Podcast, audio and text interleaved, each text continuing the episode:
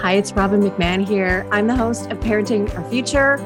And if you're listening to this podcast, I want to thank you so much for being here. I also want you to know that I'm a former angry mom. I used to yell and rage and threaten and punish my kids because I wasn't getting the cooperation or the behavior that I felt I should be getting. And I struggled for many years not knowing how to change or knowing what to do differently. It wasn't until I found the world of peaceful parenting that I learned why my kids acted the way they did and also why I was so angry and triggered.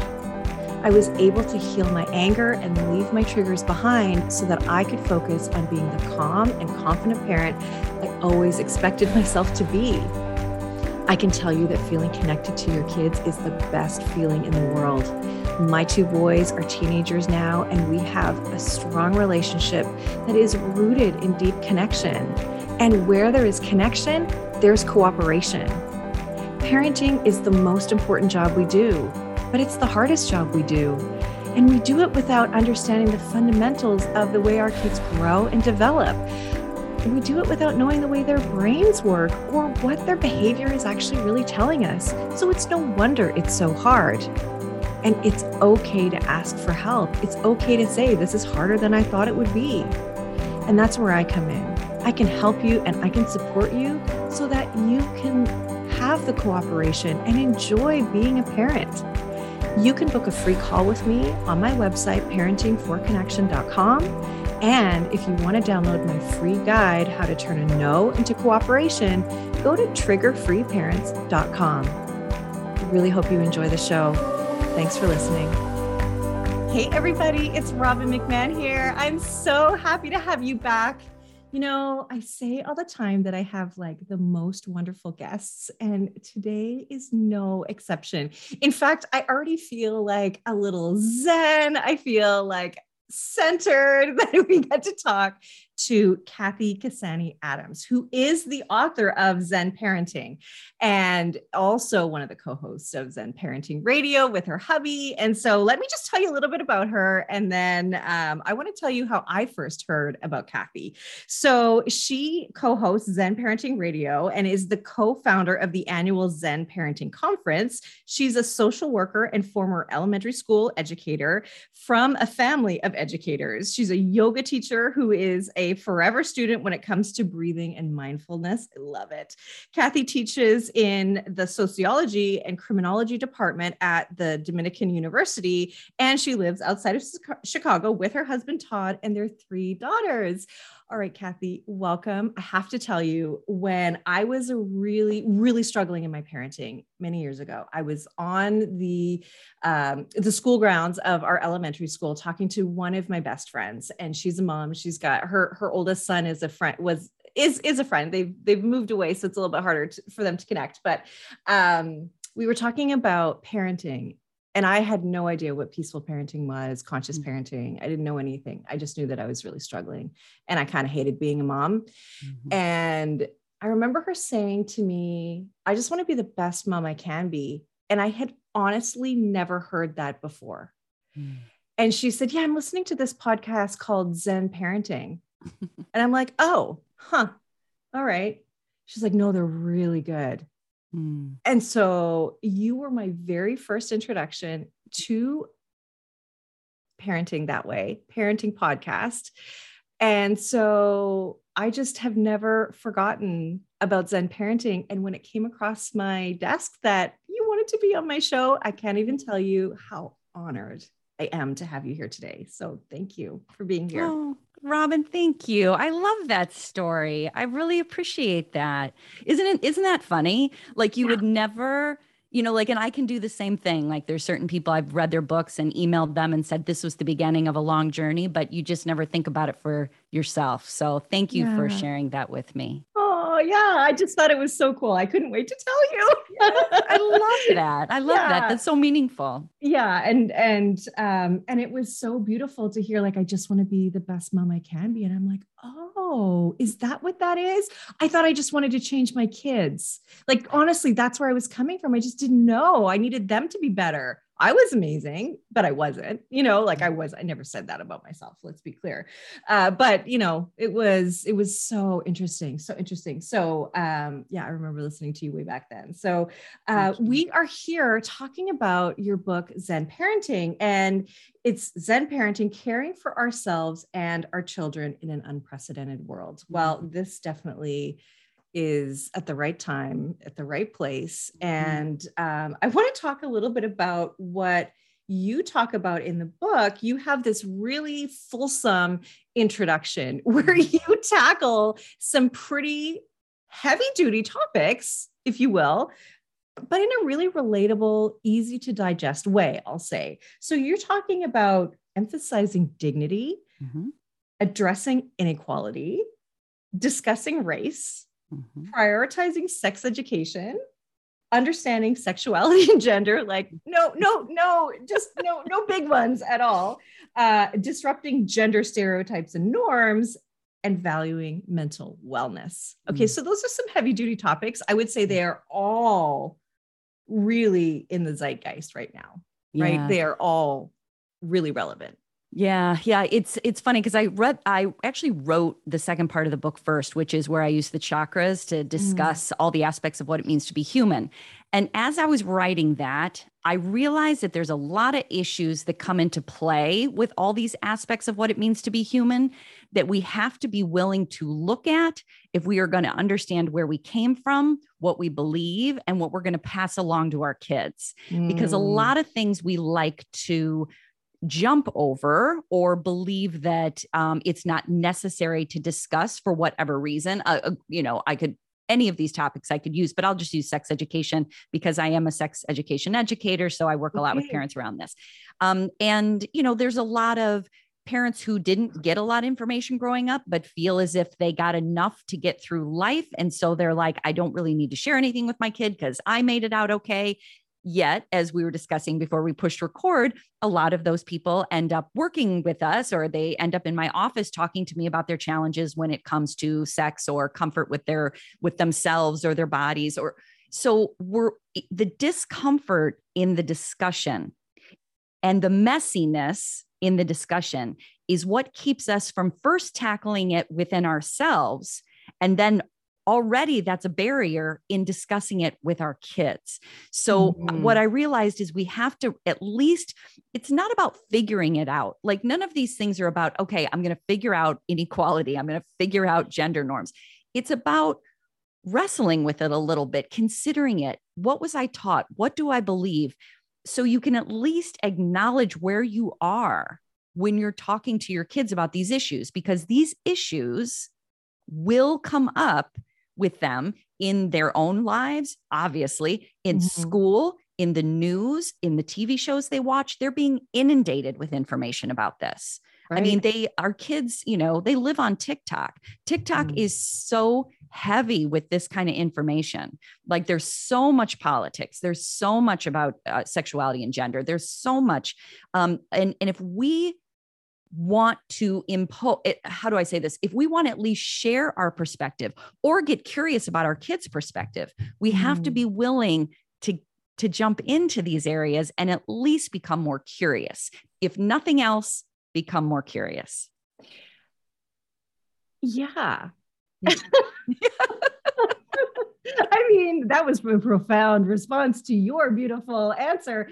Um, but really, you know, this is about safety too. Yes. And, you know, I have talked uh, a few times you know you you mentioned you know sex education well we also need to talk about what pornography is we need to talk about why yes. that's dangerous we need to talk about what consent is we have to and you know it's like you wouldn't you wouldn't not teach your child how to safely cross the street well we're giving our kids devices at a young age which literally gives them access to all of this right exactly. it is uh, as as one of my guests um, said um, it's a portal to porn and mm-hmm. that in and of itself is such a massive massive problem mm-hmm. that we absolutely have to and our kids are always looking to us to know what to say and think mm-hmm. and believe mm-hmm. and don't we want to be the ones to give them the right information instead of TikTok, instead of their friends, instead of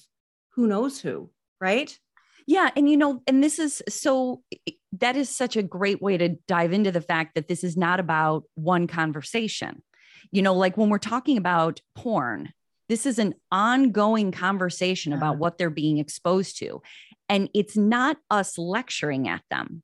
It's oh, us point. being available to mm. answer questions. And so this this unpeels the onion a little bit Robin because this then gets down to the other half of my book which is about the relationship we have with our kids mm. is so essential in discussing these issues because if we come at our kids believing that we have all the answers, this is how it is, you have to follow this, this is what we believe, we have shut down any conversation, any questions that they may ask and think about all those things you brought up, you know, dignity, race, inequality, you know, sex, sexuality, gender norms.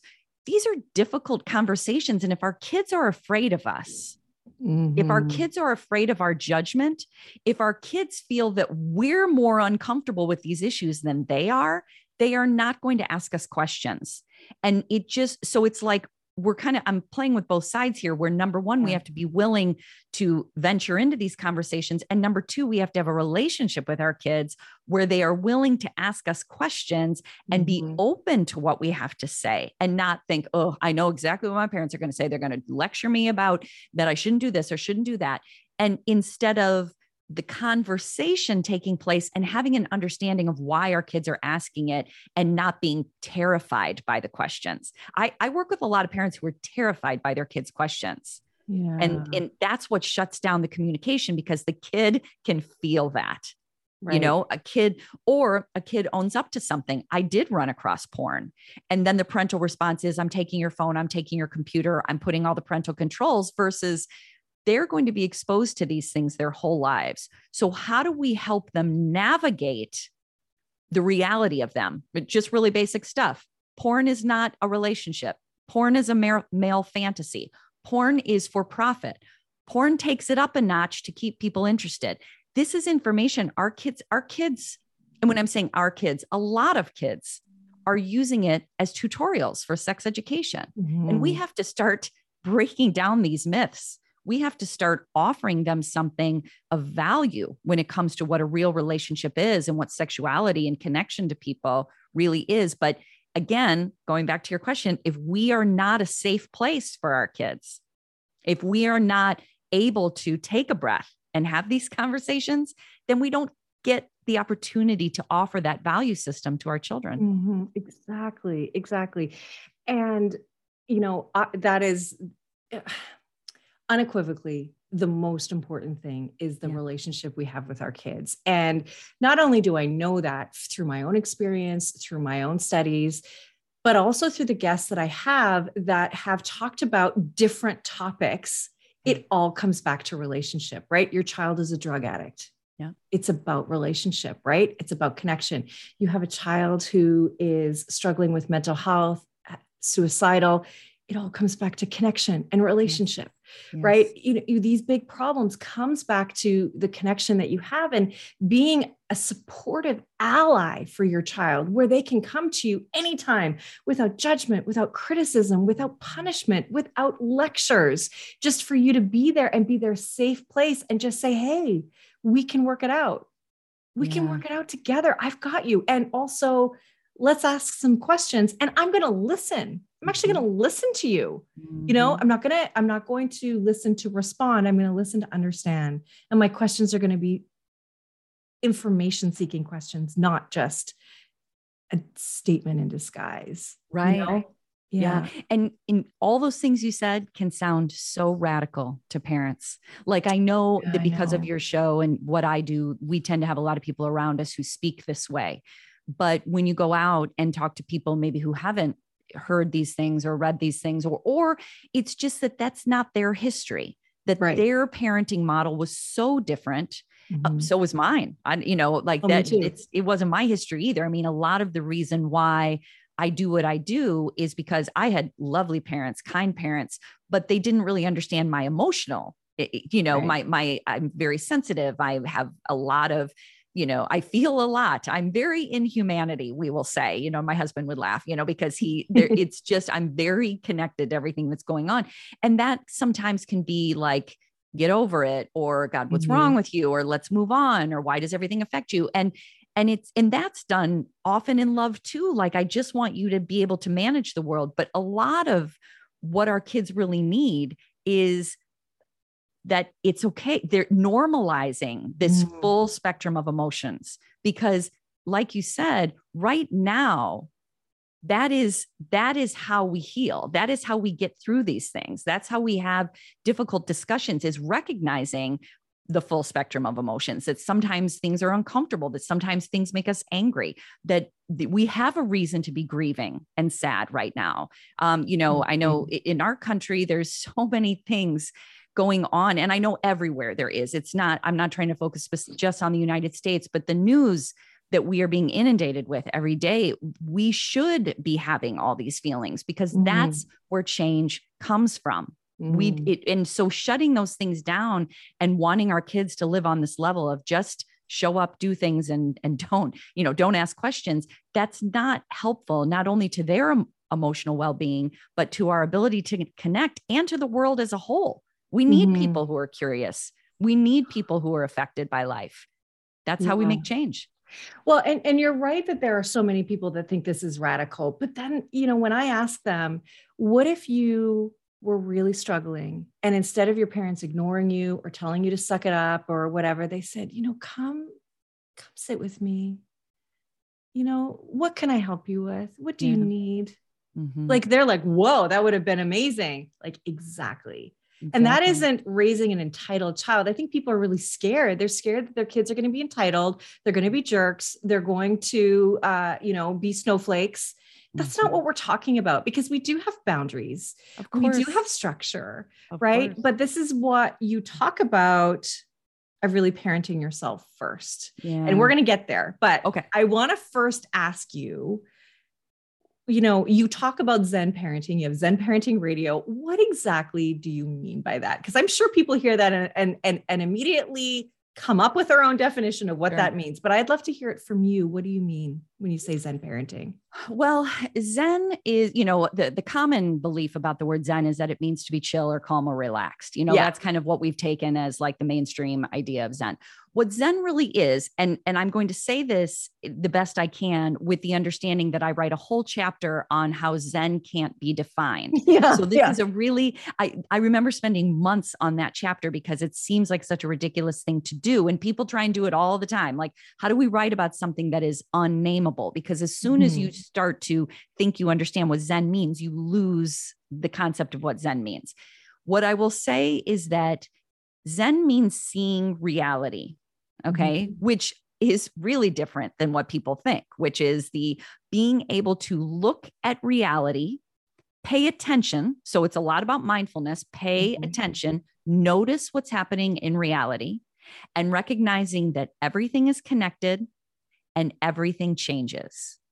Okay. So that is like I'm narrowing down such a broad like it, it, also zen has a lot to do with paradox and accepting that two things are true at once all the time that we can be so ecstatic about being a parent and making the choice to be with our kids and simultaneously be bored out of our minds and miss our work environment two mm. things can be mm. true at once and it mm. doesn't and we we live in a very binary culture of like you either believe this or you believe that and Zen, it very much is the gray and that it's a lot of swinging back and forth again that depending on where you are the mood you're in the emotional exp- you know experience you're having that there is a lot of just you know if i'm looking at the you know the binary and putting my hands up i know people yeah. are listening to this but is that everything is about that in between and that and that we're not supposed to have absolute answers that's not the mm. truth of life the mm-hmm. life is very gray and and i don't mean that in a negative gray color i mean that it's very ongoing and alive mm-hmm. and unpredictable um, and these words that i'm saying they'll make parents especially uncomfortable parents love certainty or they want certainty and change makes them very uncomfortable mm-hmm. and so that first line of acceptance is everything has always changed and life is unpredictable. Even if you Mm. set out certain goals and certain ideals and even a system in your home, things do not always work out the way you thought. And that's okay. That's kind of my big piece. That's okay. Where instead, and so here's what I'm hearing you say. I am hearing you say, even though words don't do it justice, I'm hearing just it's like radical acceptance, acceptance of what is. Absolutely. And when things don't work out the way you expect them to, want them to, need them to, Right. instead of being at war with what is, you accept what is. Right. And being at war with what is, is by definition suffering. Right. Okay. And anxiety and depression. and anxiety and, yeah. depression and and the thing is is we in life as human beings cannot avoid pain pain Mhm. is part of being human like last night i went to bed with a migraine i was in pain i was in Mm. emotional pain about oh i just don't want to have that you know like pain is a part it, it can be physical pain it can be emotional pain with loss it can be disappointment i mean i could use so many emotional words here that have to do with feeling pain. Suffering is when we're pushing against the reality. This is why zen i started with saying you're looking at reality. The truth of who it's you know like i'll just use something that uh, you know a statement about children a lot of times we as parents have a dream about who our child is going to be and we may have more than one. And we Mm. may have this ideal because we haven't investigated ourselves very much that we are just going to impose all these things and my kid's going to be this athlete or this artist or this kind of person. And that may not be who they are at all. That is not who they came here to be. That is not the how they're showing up in the world. And we Mhm. fight against this and we we we want them in sports and we want them in these things because that's our dream. There's a suffering in that because it's never our kids could say okay i'll do these things but you've won and they've lost right? Because they're doing what you want and that will show up somewhere in their life along the line. The other version is being able to show up for our kids recognize who they are see the reality of who they are you can still offer things to them here's the sport i did here's a movie i liked it doesn't mean you don't share it just means you see what is interesting to them. You become curious about who they are and you help them grow up to be who they are. With that kind of support at home, they will be in alignment. They will live in their integrity. They will know that they belong in this world and they'll have a sense of grounding about who they are. I can't think of a better thing to offer children going out in the world than those things because Mm. then they can manage whatever comes their way because we can't keep them from pain, but we can Mm. help them know who they are and help them trust that they belong. That's the gift, I, the greatest gift I think we can give our children. And so just that piece of belonging, Yes. belonging without shame, Yes. without judgment. Yes. I just belong. And therefore, I am worthy of love and being loved. Exactly. I am worthy, period. Mhm. My life matters. I matter. Mhm. And that's what so many people suffer with. When it comes down to it, when, when I work with the parents that I work with, and we're looking at their beliefs about their child, their beliefs about themselves, all that it comes down to is I'm not doing a good enough job. I'm not a good mom, or I'm not a Yeah. good dad. That's what it all comes down to. And what if, what if we raised our kids without having that baggage? You're right, can't stop them from pain, but what if they didn't have that to begin with? Whoa, I right? know. Th- I know that our- would be amazing. you know, I feel like our generations and generations before us, it, it's all about the unlearning. You know, we're like trying to heal history. We're trying to heal things that that we were never able to speak Yeah. about. We're trying to talk about things that felt feel shut down. We've compartmentalized all these things just to keep going. Where what if we we showed up with our kids in a way where they didn't have so much to unlearn? where we actually exactly. instead of saying hey go out in the world and be fake and pretend and show up in a way that's not you and just do that so everything looks good on the outside they're eventually going to have to reckon with the fact that they are not in alignment with themselves and and i'm using this language over and over again because I'm a, I'm a therapist, I'm a clinician, I have been for 20 years. And this is the work, and coaches do too. This is the work we do with people, mm-hmm. is helping them come back into their sense of self. Mm. So many of us have lost, you know, I can't tell you how many, you know, people I talk to, they're like, I don't know who I am. I don't, mm. I have mm. clients who they don't know what their favorite color is. Mm. They don't know, you know, what's your favorite movie? I don't know. I they don't even they've lost that sense to be in touch with who they are. And once they begin to get that back, that's where joy comes from. Mm. It's not about getting a certain job or having a certain amount of money or getting a new piece of clothing. It's, oh, I feel like myself. I know who I am. And everything springs from that. The way we respond to other people, our ability to be compassionate, our relationships become more genuine and authentic. They deepen. So, this is what I'm always trying to help adults with. And I used to, I don't work with teens as much as I used to because now I have teens. So I save up that energy for my girls. Right. But, you know, I, I do work with college students. I'm, I'm a professor at a university. And this is the conversations I'm trying to have with young people early so they don't mm-hmm. have to do all this backpedaling. Who you are is exactly who we need in this yes. world. And if oh. you know that, then you go out in the world and you do things. Someone who, you know, it sounds so cliche, but someone who honors who they are offers honor to other people. Mm-hmm. People who are in pain either do one of two things either they go out in the world and try and help other people who are in the same pain, or they impose their pain on other people. Mm-hmm. So they're, you know, I never say that because so many of us have had pain and trauma, and mm-hmm. not all of us go out and cause, you know, pain. A lot yeah. of us try and heal. But if there are children and adults who feel a great deal of pain and can't see beyond it, it's all they have to give. That's all. Mm-hmm. And and when there is pain in childhood and we have our own children, mm-hmm you know, I very clearly remember thinking on an unconscious level and then consciously, I'm the boss now. Mm. You need to listen to me. Sure. You have to listen to me because I wasn't listened to. Like, that was a big part of it for me. I wasn't respected. I wasn't listened to, and I didn't know that was the pain that I was bringing. And that's sort of the the thing that nobody tells you is, oh, by the way, you're going to parent the way you were parented when you have kids unless and until you are more intentional and aware and grow yourself up which i want to talk about next and or parent yourself you, and your children who are just being themselves mm-hmm. are inadvertently going to mirror to you your greatest pain and where you need to heal and so you know when i look at my oldest who is who is the one for me you know he's my greatest gift even though he's a tough kid. He's yeah. a really tough kid to parent, always been. I mean, he came out that way. Yeah. And he is my invitation to heal yeah. myself. That's how I see him. Yeah. You know, um, and I'm not perfect. And I still, mm. you know, will say things and do things and yell. And, you know, I mm-hmm. have, right. And I and I don't want anyone to think that I'm perfect because I'm not.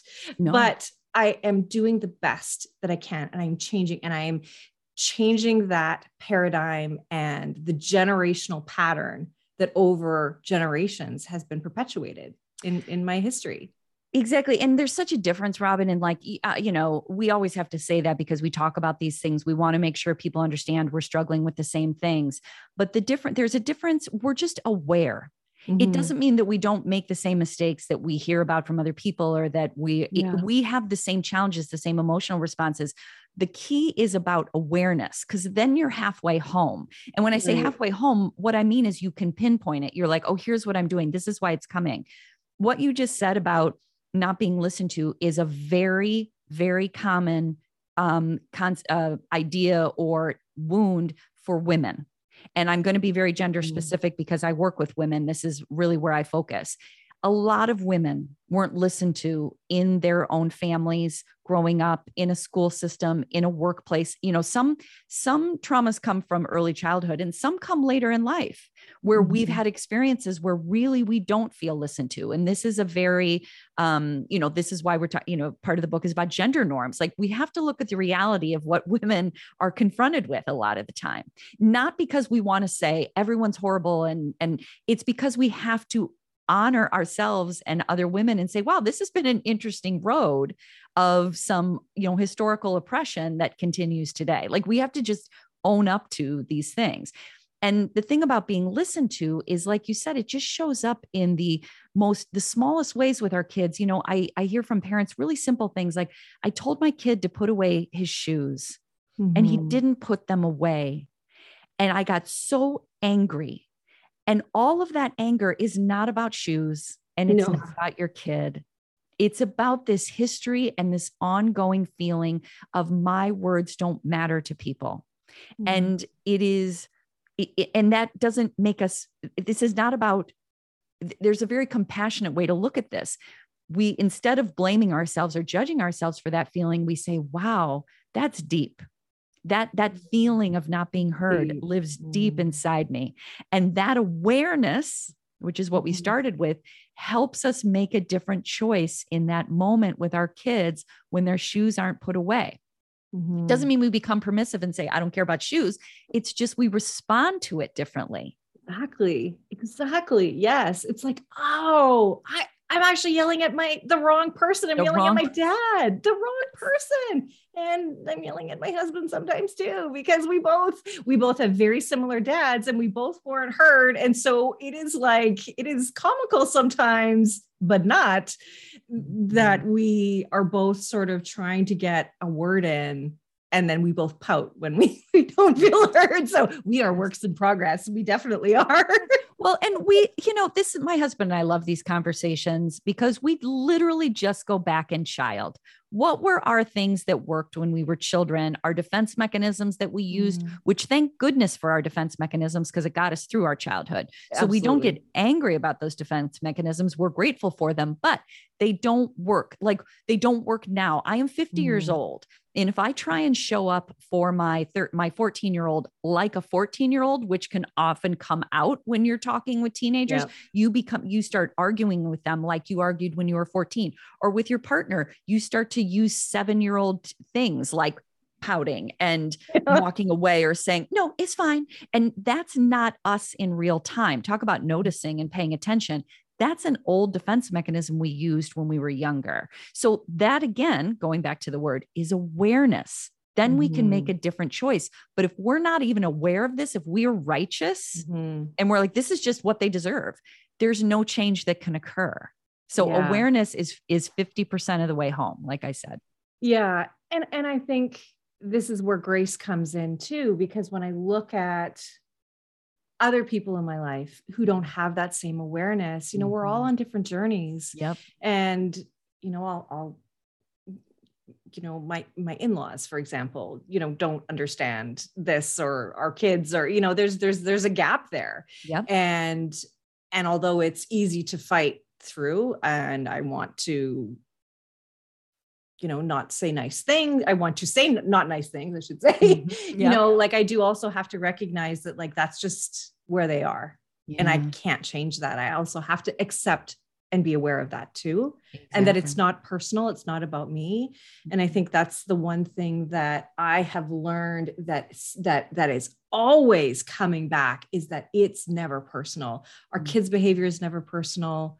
You know the way our parents treated us really isn't personal. It was their issue. Mm-hmm. and they were triggered by what they felt and then reacted in that way to yes. us and often and, out of fear and yeah sorry go ahead and well i was like the, you know i'll talk about my parents for a second like when i look at the evolving that my parents did from their homes it was right. huge so right. you know they came from depression era parents and so you think right. about you know my dad was an only child it did he there was a lot of disconnection my mom you know there were things about their history that they could have had even more challenges but they evolved they they recognized these things they became aware but then that there was only a certain point they could get to right you know that's right. where they were and that's what they were able to do and now it's my turn you know mm. this is mm. something we need to look at as as parents is that the whole point, you know, because a lot of parents tell me that they want to honor their parents by parenting mm. in the mm. same way.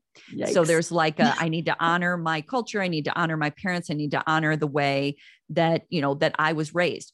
You can honor your parents and also evolve for this time and place because I can't raise my girls like I was raised in the 80s. That's impossible. Yeah. It's a completely different time and place. I we didn't have social media. We, as we all know, us, you know, Gen Xers were raised outside and come home at nine. Me and too. totally different world, right? Yeah. Yeah. And so I am supposed to evolve beyond my parents, not to become better than, not to become more special, to be here in 2022 mm. and raise kids in this time and space. My kids will do the same thing. I don't want them to parent the way I did in 2022 if they choose to become parents. They should evolve. They should look at things mm. and say, I'll mm. take that with me. That stuff I'm going to leave behind. And now I'm going to continue. So there is an honoring of our parents by taking what worked and paying attention to what didn't. I that's another yeah. awareness. Mm, I like that. I like that. I do really like that. And I've not really ever articulated it that way. So thank you for that. I'm going to take that. I'm going to keep it. keep going with it. Spread the word. Take what you need and leave the rest, right? That's just right. like you just said. Okay. I want to read, um, I want to read a little couple of well, short paragraphs from your book. By the way, your book,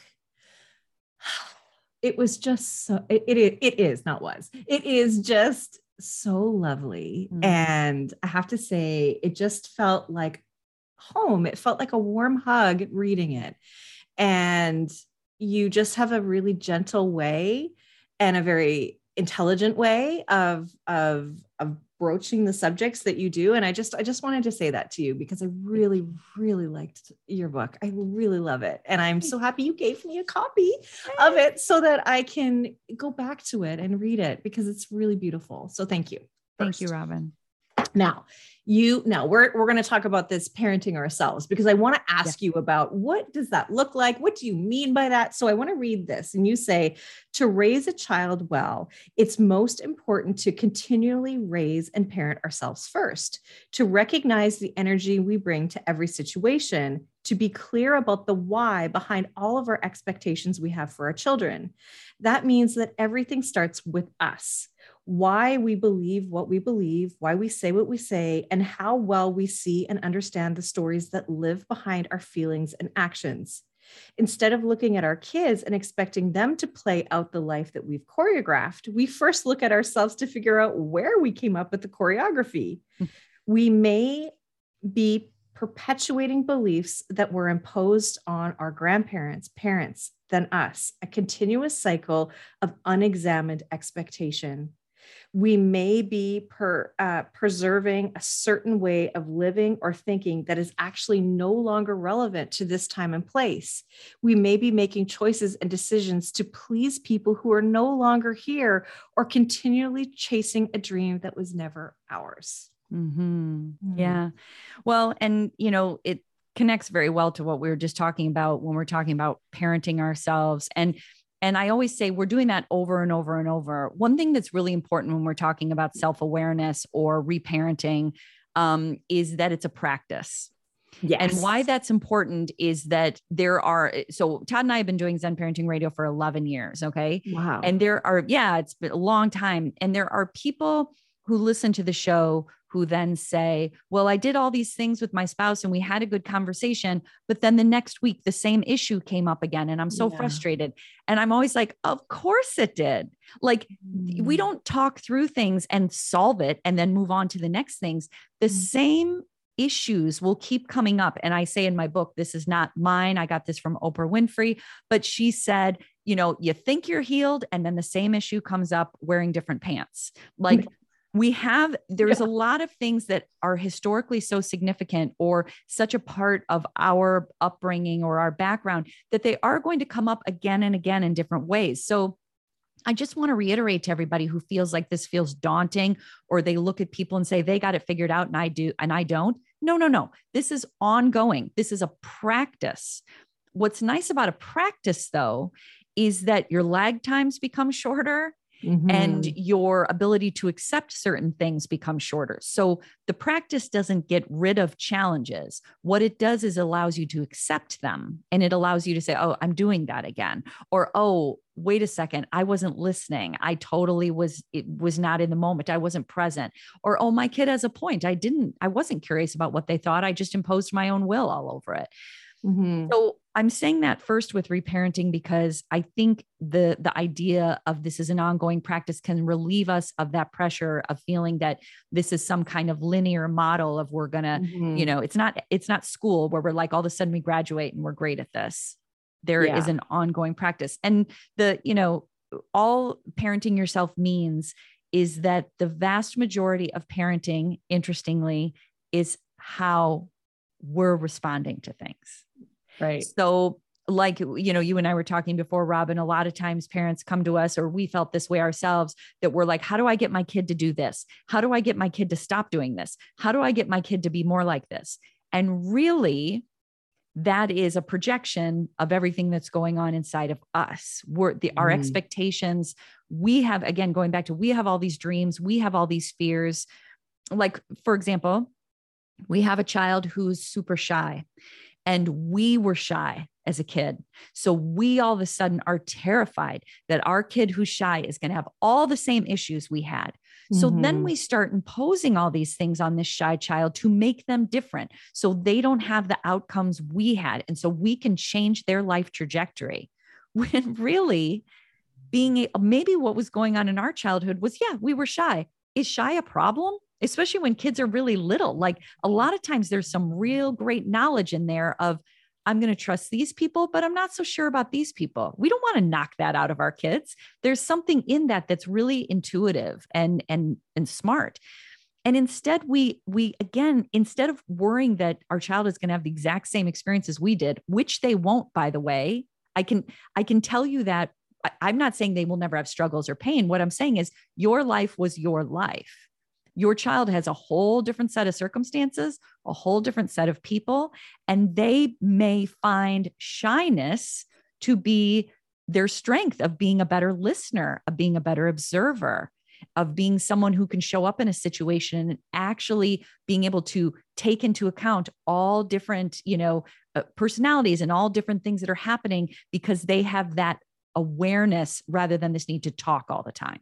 Mm. I'm I'm using this as an example because we're bringing uh, the reason where we need to reparent ourselves is because we bring a lot of our crap to the table without really being aware of what we're doing. Mm-hmm. And so mm-hmm. if we have greater awareness, we can even talk to our child. I was shy too. You know, how does this feel for you? Like I was shy. This is what I thought. And having an acceptance and allowance for them to move through those stages because a lot of shyness is just about age. I had my first two girls never wanted me to leave a birthday party, never wanted me to leave them in, you know, like in a school situation. And that was challenging for them until they were like fourth or fifth grade. And then all of a sudden there was something that happened in them where they're like, you can go now. Mm-hmm. They just, it's like forcing children to walk before they're, they're ready to walk. We've got to walk through things with them rather than impose our will on them. Mm. Long and answer I, for you, Robin. Sorry. No, I love it. There's so much I want to say about it too. You know, um, and I think what we have to check in is is are we parenting from fear? And I call yeah. it future parenting. Mm-hmm. That we take what's happening in front of us today and we decide what that means, or we're afraid of what that means for the future. Like, oh, oh, if you're shy, then you'll never get a boyfriend or girlfriend. You will never um, put your hand up in class. That means you won't. You know, whatever. I mean, we go to crazy town. The, the, the next thing we know, they're living homeless and they're drug addicts, right? I mean, like that's, or they're in jail, right? Like that's, that's, that's the end result to all of these crazy town stories that we tell ourselves, right? Um, and I, and I love that you said that parenting is a practice. And, and I, I I will say that I say that too. Like peaceful, it's the practice of peaceful parenting. Like yoga is a practice. You don't ever mm-hmm. become perfect at mm-hmm. anything. You just go deeper, mm-hmm. right? You just go and you do, you just go deeper. And and and the, the one thing that i love to remind myself and everybody else is is that to be human means we make mistakes we fall short and it is a shared human experience we're all effing this up every mm-hmm. once in a mm-hmm. while. Mm-hmm. We're all losing it. And you can lose it and beat yourself up. You can judge yourself. You can spiral down into shame, or you can say, okay, whoa, what the heck was that about for me? Why did I lose it? What's going on with me? And then go, okay, So maybe you have to talk to a friend about it. Maybe you talk to a therapist. Maybe you talk to a parent coach about it and say, okay, I'm not sure what that was, and get some help to unravel what's going on yeah. so that you can have better awareness of yourself. Right. Yeah. And when we talk about it being the practice of, of, of Zen parenting, peaceful parenting, mm-hmm. conscious parenting, intentional, whatever you want to call it, it's yep. really all the same thing. It's honoring who your child is and coming from a place of healing yourself you know, I've never had a two teen boys that are almost 17 and 14 and a half. You know, I've never had those kids before. So how can I possibly, you know, show up perfect every day? I, I, mm-hmm. you know, yes, they're the same people, but they're not, not the same people they were 10 years ago. Right. Mm-hmm. So of course not. And, um, and, and just that shyness, you know, I do hear that a lot too, as though shy is wrong, but we right. need all people of all different temperaments and shapes and sizes and you know one of the one of the things that i love to say is you know we need highly sensitive people because if we didn't we wouldn't have hr departments for example. If we didn't have people that cared about other people like just that one little thing. We wouldn't have nonprofits. We wouldn't have all this other stuff right?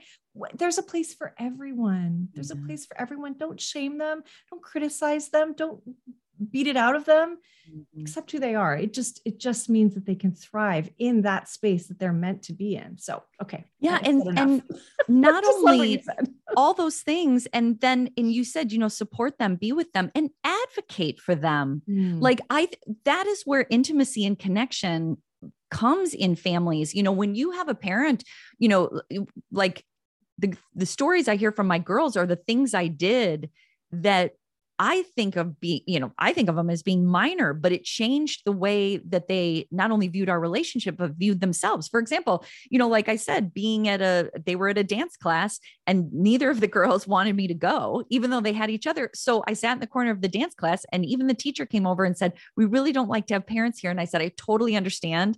I just, my girls really don't want me to go and I'm going to be a fly. I'm going to be so quiet. Like I'm not here for you or to judge you. I'm just, I need to be here because they need me here. Same thing happened. One of my girls was at the dentist. The dentist is like, we don't want parents in here. I said, I'll sit on the floor and hold her hand. I, I will mm. not bother you, but I cannot leave her if she is mm-hmm. afraid. And a lot of times, and my girls remember these things. They don't need mm. these things from me anymore, by the way. Like I, right. these were, these were in the moment things and and if we can live that way rather than oh i'm going to be on the floor of the dentist office for the rest of their life. No you're not. What you are doing is you are advocating for them versus saying the way this you know and, and i want to be really careful here because this is the binary thing again. This doesn't mean you shout at people or make people feel bad about the way they're treating your kids or you become someone a teacher says hey your kid is talking in class and you say no my kid would never do that. That's not what i mean by advocating well that's that, also not awareness either. That's not awareness. That is that's not that's again your own fear of I have a story about my kid and you're not going to tell me differently. Right. What I'm talking about is you have a kid who says to you, I need you. I need help with this. And you don't say you shouldn't need help. Mm-hmm. I'm too embarrassed to give you help because other adults are around. You are saying my connection and my relationship with you is so important that we're going to figure this out together. Yes, and it yes. may look different. Maybe it's that we're not going to do the dentist today. Maybe that is not, you know, there are things that we can, every story is different.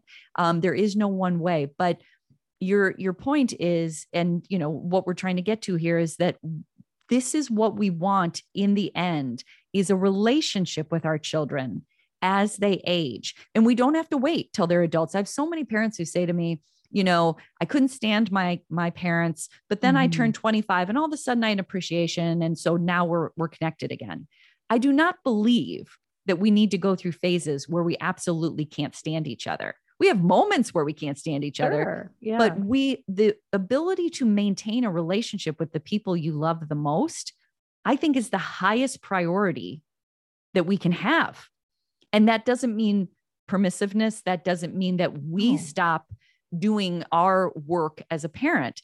It just means we make sure what is, you know, again, these are universal things. It's the same with our partnership. We listen, we acknowledge our own behavior, we take accountability, we take responsibility for our side, and then we hear what they have to say as well. This is what relationship is. Mm. And too often we're trying to play the role of parent versus just showing up as yourself parenting. You know, there is mm. a difference. The role of parent is, like you said, I'm in charge. You listen to me, it's my turn now. That's a role. That's it's it's false.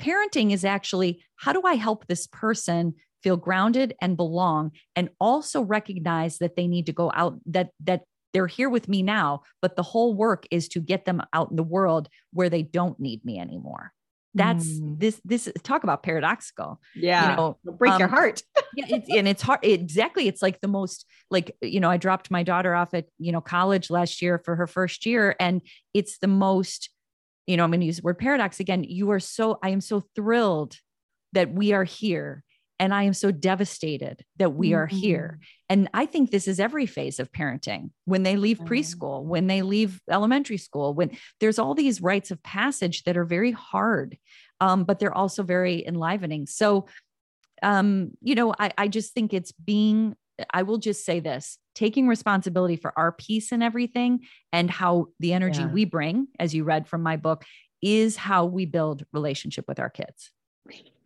Absolutely and i think what what i hear you saying again just to to reiterate is is we're meeting them where they are yes. not where we think they should be. And so that means today i am going to help you tie your shoes. Yeah. I know you know how but you know what? I get tired too sometimes and i need yeah. help with stuff and you're only human just like mom is and i can't i don't expect you to act like a fully grown adult because you're not because you don't have a fully grown brain. Your body isn't fully grown and developed either. Yeah. and so i can help you. I'll help you brush your teeth today baby. I know you you know and that doesn't mean i'm coddling you. It doesn't it just means i am meeting you where you are right now and i can honor that and i don't need to lecture you judge you criticize you and so on and and to be in a relationship with someone it is inevitable we will have a difference of opinion. Conflicts of will happen. That is again what it is to be human. And and as long as you are listening as much as you are talking mm-hmm. if not listening more that is the road to the deepening of this relationship. And by the way, in case anybody has lost the point of why we're even talking about why relationship first is the route to go, is because it feels so good. Mm-hmm. It it is it is there and nobody I don't think anybody can disagree with me that when you are walking with your kiddos or sitting with your kids and and you feel good together that is the best feeling in the world. Mm-hmm. It's no better feeling. And you know what I love is I, I, use a lot of research in my book because I'm very interested in it and because yeah. it drives these points home. Because I love that you just said it feels so good because I used to talk about mindfulness and um, you know ideas around connection and empathy. I've been teaching at a university for about 11 years as well, and I used to say things like, "Does isn't this just feel better?" Or you know, like because we didn't have all the research yet; it was just coming through. Right. And now you and I also get to share the fact that we know that connection is why we're here. We are literally hardwired for connection. Human beings and most mammals are hardwired to connect to others. We are built with empathetic responses, n- mirror neurons, so we can see people's yes. pain and respond to it. And our brain grows and has like a healthy chain of events when we feel connected. Mm. So, these ideas that we have about making our kids feel guilty about things or making our kids and guilt guilt can be okay they're going to experience guilt regardless of if we impose it right. or if you know there it's a part of being human but we feel this need to like really teach our kids lessons about life and be really demanding or even harming because we're like I want to harden them up for the world that doesn't they're going to get those experiences yes. outside already. They're going to struggle with peers. They're going to struggle with teachers. They're going to struggle with bosses or just life overall. We get to be the people who help them grow those connective places in their brain, those synapses that make them feel that they belong, that who they are is worthy, that connection is what makes us feel like human beings. It makes mm. us feel like there is a loneliness epidemic right now, especially mm. with men. Interestingly enough, mm. um, Robin, my husband, runs a men's group, an international men's group, and the whole focus is on helping men connect because so many men are not given the permission by society to have the full range of emotion and they don't have language around the full range of emotion. So they end up as they get older having more issues with loneliness because they don't know how to engage it really is interesting. And so loneliness is one of those things that it, that in itself can cause this they did i'm sorry going into research but they did this harvard study of like 80 years of watching all these people mostly men but then they started bringing in partners and kids and they found that loneliness is as lethal as alcoholism Mm. and smoking Wow. i mean think about I that see it. I see it too. I see a lot of men without friends yes and um, a lot of men unwilling to face dysfunction, for lack of a better word, struggle, don't want therapy. Like, no, I don't have time for that. Mm. Um, don't know how to deal with it, so they're shoving it down in a way, and and uh, so that is very true. Wow, it's very very true. I I see it, and I and I've been sort of curious about it too. To be honest, I, I definitely see it. And you know, you're talking about hard, hardening them up, and uh, and that again, in my in in in my experience, is still about fear. You know Mhm. that I've got to get you ready. When in fact, what we're doing is we're treating a child as though they are a fully grown adult. Like, well, there's consequences in life. You better have consequences here. Well, actually, maybe, but that's for somebody with a fully grown brain Yeah. and is fully developed. Uh, consequences here. There, it's not about consequences. It's about teaching. It's about nurturing. Mm-hmm. I always say to parents, like, you're here to teach, not to punish. You know, Mhm. to say that the most caring allies in my life sometimes hurt me on purpose, sometimes take away the Mm. things that I love. Like, what an what a message! What message are we giving them? It's not a strong message, right? How can I know for sure that I can trust you, mom and dad, if you do that to me Yeah. willingly? And if i'm afraid of you like how Yeah. do how can i go to you if i'm afraid of you and and a lot of people will say well i don't touch my kids or i don't spank them or hit them or i don't yell at them but if you are not a safe space as far as being willing to hear your kid out just assuming either bad intent or you know so many parents say to me my kids are manipulating me. I Oh, hear that all the time. And i'm like i don't think they're sitting up at night rubbing their hands together saying how can i manipulate my parents Yeah. they're trying to figure out how to get their needs met like all human Yes, beings. And sometimes that shows up in behavior that can be really difficult to deal with. Yes. and but all of behavior is messaging yes, it's communication. it's communication. They're like i didn't get through to you this way or you didn't notice this way so i'm going to try this way. And it's not it's very unconscious. It's it's not always sometimes it's conscious but sometimes it's very unconscious of kind of like kids will be like especially teenagers like screw it. What do i care? Nobody cares anyway. There's a lot of that. And so being recognizing that you know i remember rob bell said once um you know he was a speaker at our conference and he's a writer a lot of people might know him but Yeah. you know he said once like if our kids are making us feel I'm, I'm trying to remember the word he used but if they feel like they're they're causing us suffering it's because they are suffering with Right. something if it be it doesn't mean it's always a big secret or something you need to uncover it's just it can be as simple as i don't know who i am and i don't think my parents do either you know like i don't think i am being seen for who i am i don't feel like my my language makes an impact i don't feel that people pay attention to my needs it, it sometimes can be everyday things so it, it is a it is a process again of curiosity and investigation being interested Yes. Okay. I want to I want to say that again though. Children, kids that are causing us suffering Mhm. are suffering. Mhm. Yeah.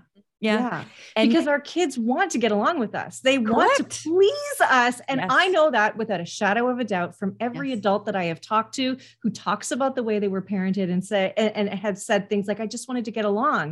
You know, one client I had, she said, I, I was, I love marketing. That's my background is in marketing Mm-hmm. and and she works in marketing. I'm like, oh, cool. She's like, well, not really. I wanted to work in the theater. I wanted to be, and I was like, oh shoot. Like, oh, you know, like not not impressive in any way, shape, or form for me Mhm. you know so anyway i yes Ugh. Well, and Robin, I'll say to that, like we uh, we sometimes again going back to the parenting role, we often think my kid needs to get on board with all the things that I need them to do, or my kid needs to Mhm. get on board with all the rules that I have set. And once they get on board, then we'll get along.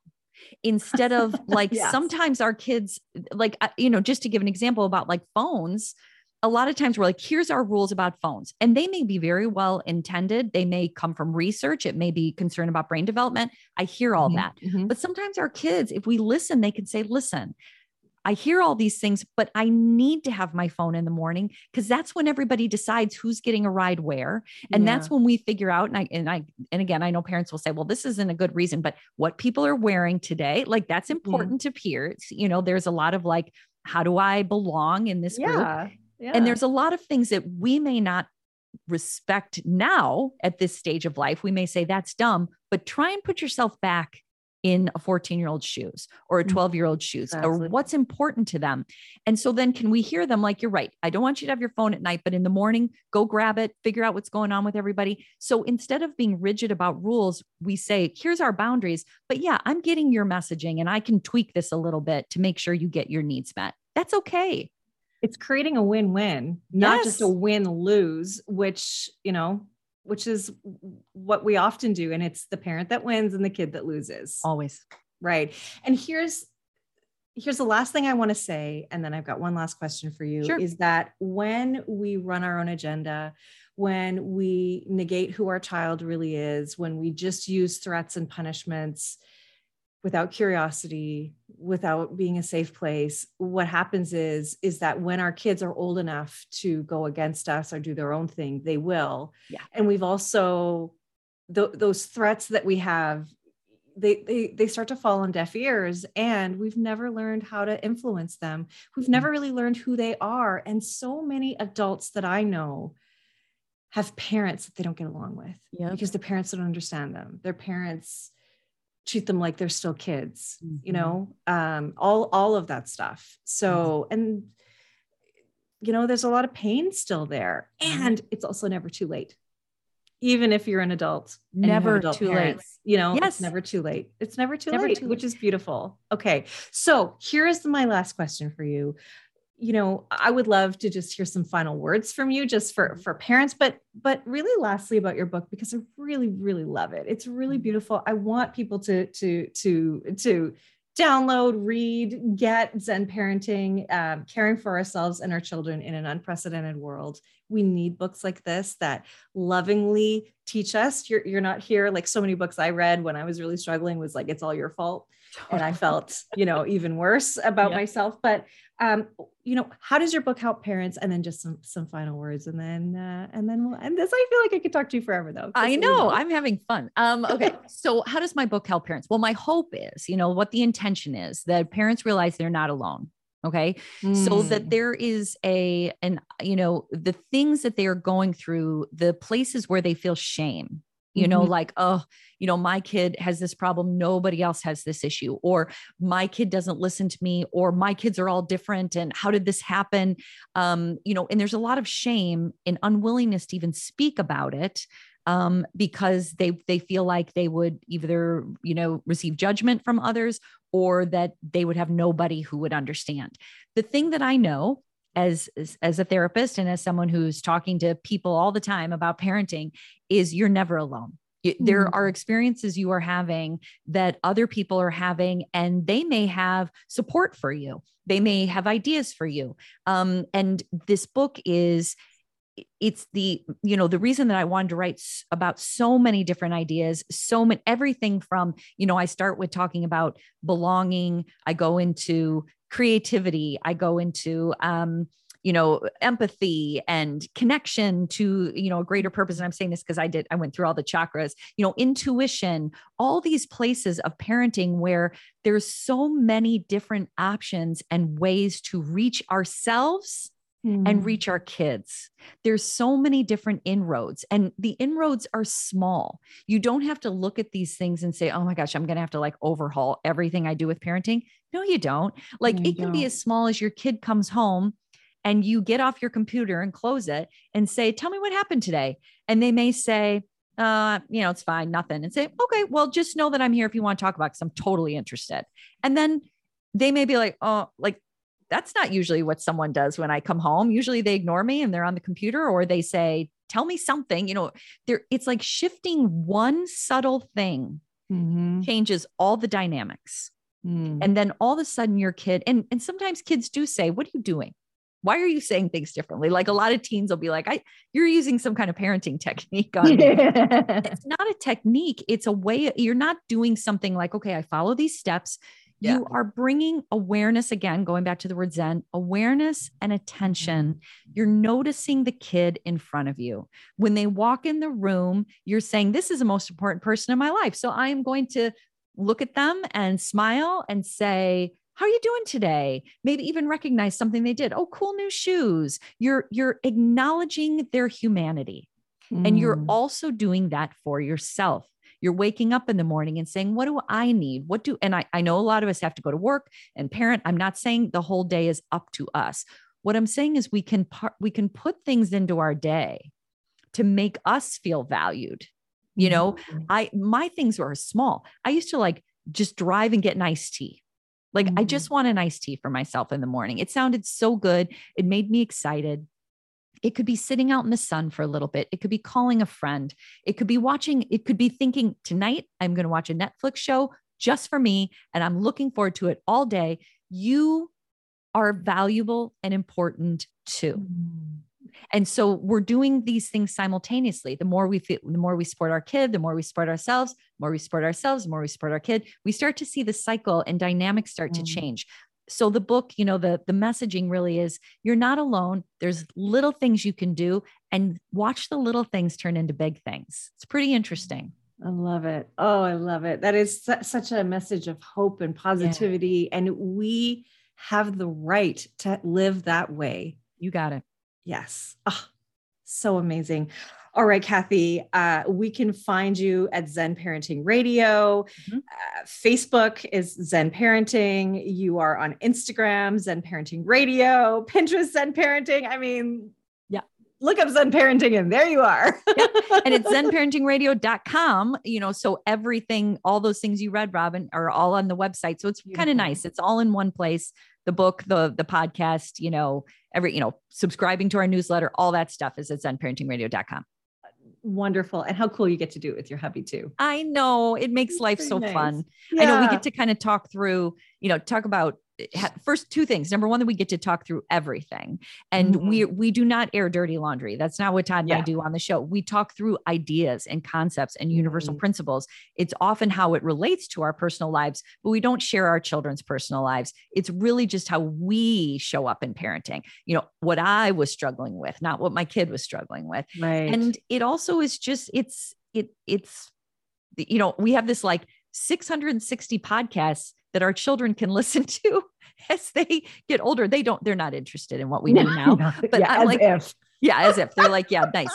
Um, they've been on a few times, but they're like, they've yeah. grown up with it. So it doesn't mean anything to them. Yeah. But I'm like, you guys have so much material. If you ever wanted to know your parents, yeah, right. Here's all oh, these podcasts. Funny. Yeah. That's so funny. Oh my gosh. All right. Well, thank you so much for being here. Thank for you. everybody listening, thank you for listening. Thank you for being the kind of parent that wants to do this parenting in a different way to really know and cherish your kids and honor who they are. Um, I am definitely better for for knowing you, um, Cathy. I just love this, and you know, for for for those of you listening, please do subscribe to Parenting Our Future. Please, you know, if it feels right, uh, you know, give it a five star and leave a review. Uh, you know, all of those mean so much. And of course, you can find me on YouTube. It's Parenting for Connection, and uh, you can just look me up or uh, look up Parenting for Connection.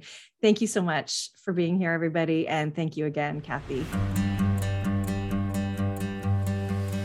Thank you for listening to this edition of my podcast, Parenting Our Future. I'm parent coach Robin McMahon, and if you're enjoying this podcast, please share it with someone who you think might also need to hear this message. And don't forget to subscribe, and if you like my work, I would be grateful if you gave me a five star rating. For those of you who like my content and want more, visit me at yellingcurebook.com to get your copy of my book and to find other resources to help you. Until next time, I am wishing you and your family peace and